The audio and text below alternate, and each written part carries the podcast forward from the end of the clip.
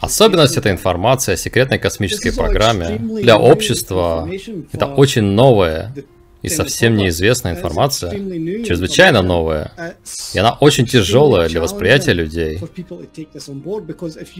Потому что для того, чтобы человеку поверить, что это правда, нужно принять множество других вещей, как правду. Я прошел то, что называется программа 20 лет и обратно. Это технология, когда людей похищают, военные множество других организаций. Они забирают людей отправляют на работу или на службу на 20 лет. Я Пенни Брэдли. Я ветеран секретной космической программы. Я служила в немецком флоте и не по своей воле.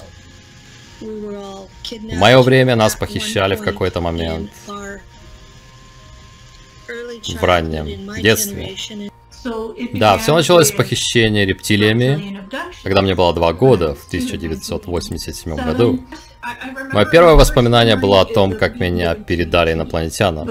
И это делал межпланетный корпоративный конгломерат. Они дали меня как бы взаймы, потому что у меня были сильные языковые способности и коммуникация. Не отдали на время. Это самое четкое первое воспоминание, которое у меня появилось.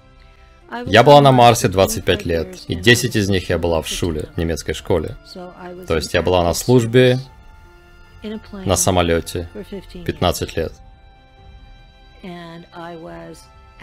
Я также затем была на службе на грузовом корабле 25 лет. Да, на орбиту Марса. И понадобилось всего несколько минут. И он сказал, добро пожаловать на Марс. Мы приземлились в экваториальном поясе на базе под названием Арес Примус. Марс это очень засекреченная территория.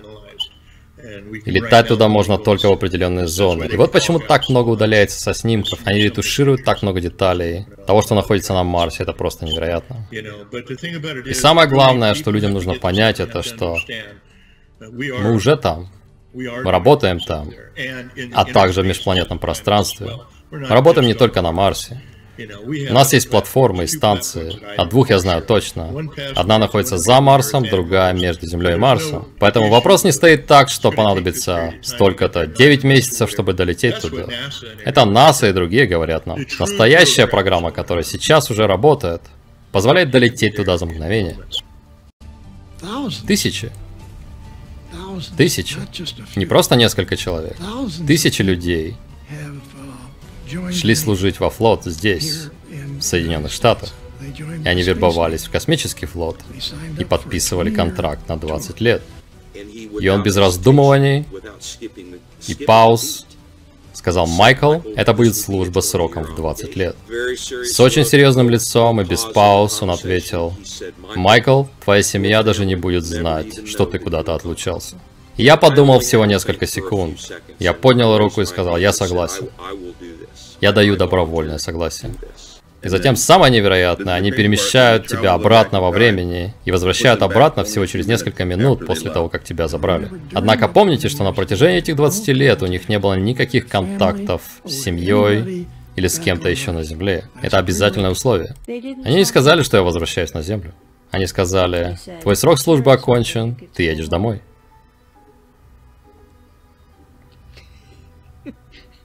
Но я понятия не имел, куда я еду. Итак, они вернули меня обратно в четырехлетний возраст.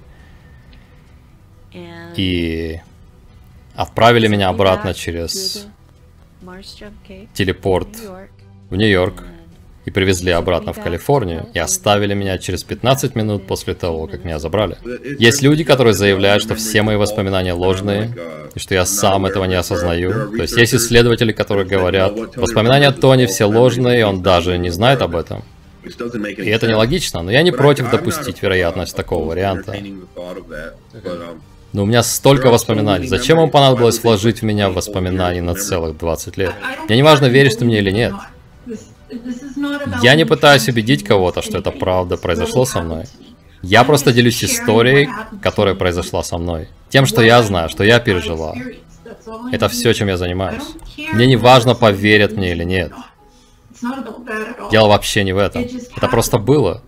Я стараюсь связываться с другими людьми, которые также были в секретной космической программе, и прошу их рассказать их историю.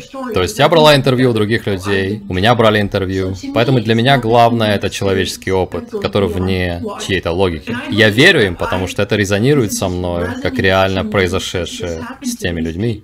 Если бы мы действительно придумали наши истории, и нашей целью было сделать наши истории более правдоподобными, мы бы упустили множество деталей. Все, что звучит слишком невероятно для людей. То есть, если бы моей целью было убедить людей в чем-то, то я бы изменил свою историю так, чтобы люди сказали, «О да, это звучит правдоподобно для меня», если бы это было моей целью. И у меня было много вопросов о том, доверять ли всему этому. И в итоге я пришла к заключению, что это мои воспоминания, какими я их помню. Они слишком деструктивны, в них слишком много зверств, чтобы сидеть и молчать и что я буду действовать, исходя из них. Если потом окажется после какого-то раскрытия, что это были какие-то имплантированные воспоминания, то мне придется разбираться с этим потом.